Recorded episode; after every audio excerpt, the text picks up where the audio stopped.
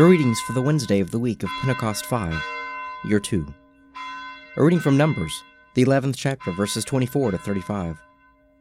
So Moses went out and told the people the words of the Lord. And he gathered seventy men of the elders of the people, and placed them round about the tent. Then the Lord came down in the cloud and spoke to him, and took some of the Spirit that was upon him, and put it upon the seventy elders. And when the Spirit rested upon them, they prophesied. But they did so no more. Now two men remained in the camp, one named Eldad, and the other named Medad, and the Spirit rested upon them. They were among those registered, but they had not gone out to the tent and so they prophesied in the camp. And a young man ran and told Moses, Eldad and Medad are prophesying in the camp. And Joshua, the son of Nun, the minister of Moses, one of his chosen men, said, My lord Moses, forbid them. But Moses said to him, Are you jealous for my sake? Would that all the Lord's people were prophets, that the Lord would put his spirit upon them. And Moses and the elders of Israel returned to the camp. And there went forth a wind from the Lord, and it brought quails from the sea, and let them fall beside the camp, about a day's journey on this side, and a day's journey on the other side, round about the camp, and about two cubits above the face of the earth. And the people rose all that day, and all night, and all the next day, and gathered the quails. He who gathered least gathered ten homers, and they spread them out for themselves all around the camp, while the meat was yet between their teeth, before it was consumed. The anger of the Lord was kindled against the people, and the Lord smote the people with a very great plague. Therefore the name of that place was called Kibroth Hattaavah, because there they buried the people who had the craving. From Kibroth Hattaavah the people journeyed to Hazeroth, and they remained at Hazeroth. A reading from Romans, the first chapter, verse 28, through the second chapter, verse 11. And since they did not see fit to acknowledge God, God gave them up to a base mind and to improper conduct.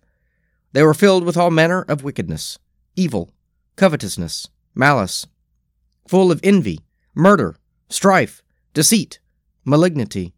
They are gossips, slanderers, haters of God, insolent, haughty, boastful, inventors of evil, disobedient to parents, foolish, faithless, heartless, ruthless. Though they know God's decree, that those who do such things deserve to die, they not only do them, but approve those who practice them. Therefore, you have no excuse, O man, whoever you are, when you judge another. For in passing judgment upon him, you condemn yourself, because you, the judge, are doing the very same things. We know that the judgment of God rightly falls upon those who do such things. Do you suppose, O man, that when you judge those who do such things, and yet do them yourself, you will escape the judgment of God? Or do you presume upon the riches of his kindness, and forbearance and patience? Do you not know that God's kindness is meant to lead you to repentance? But by your hard and impenitent heart, you are storing up wrath for yourself on the day of wrath when God's righteous judgment will be revealed. For he will render to every man according to his works. To those who by patience and well doing seek for glory and honor and immortality, he will give eternal life. But for those who are factious and do not obey the truth, but obey wickedness, there will be wrath and fury. There will be tribulation and distress for every human being who does evil, the Jew first, and also the Greek, but glory and honor and peace for everyone who does good, the Jew first, and also the Greek. For God shows no partiality. A reading from the Gospel of St. Matthew, the 18th chapter, verses 1 to 9. At that time the disciples came to Jesus, saying, Who is the greatest in the kingdom of heaven? And calling to him a child, he put him in the midst of them, and said, Truly I say to you, unless you turn and become like children, you will never enter the kingdom of heaven. Whoever humbles himself like this child, he is the greatest in the kingdom of heaven. Whoever receives one such child in my name receives me, but whoever causes one of these little ones who believe in me to sin, it would be better for him to have a great millstone fastened around his neck, to be drowned in the depth of the sea. Woe to the world for temptation to sin, for it is necessary that temptations come. But woe to the man by whom the temptation comes. And if your hand or your foot causes you to sin, cut it off and throw it away. It is better for you to enter life maimed or lame than with two hands or two feet to be thrown into the eternal fire. And if your eye causes you to sin, pluck it out and throw it away.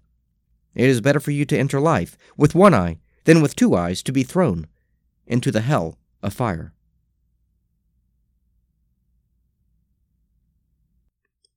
Psalm 17 Hear my plea of innocence, O Lord. Give heed to my cry. Listen to my prayer, which does not come from lying lips.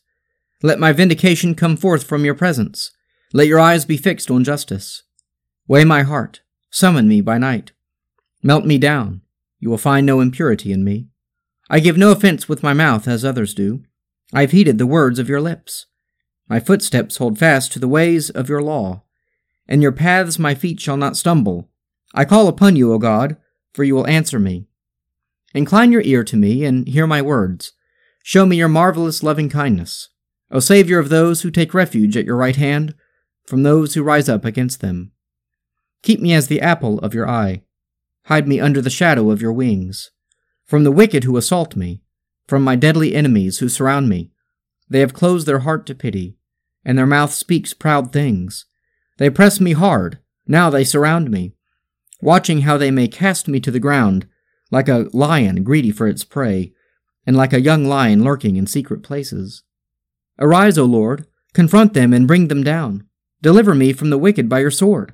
Deliver me, O Lord, by your hand, from those whose portion in life is this world, whose bellies you fill with your treasure, who are well supplied with children, and leave their wealth to their little ones. But at my vindication I shall see your face. When I awake, I shall be satisfied, beholding your likeness. Let us pray.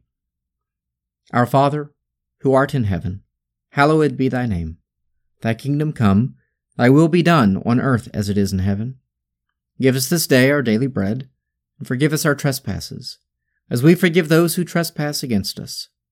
And lead us not into temptation, but deliver us from evil. For thine is the kingdom, and the power, and the glory, for ever and ever. Amen.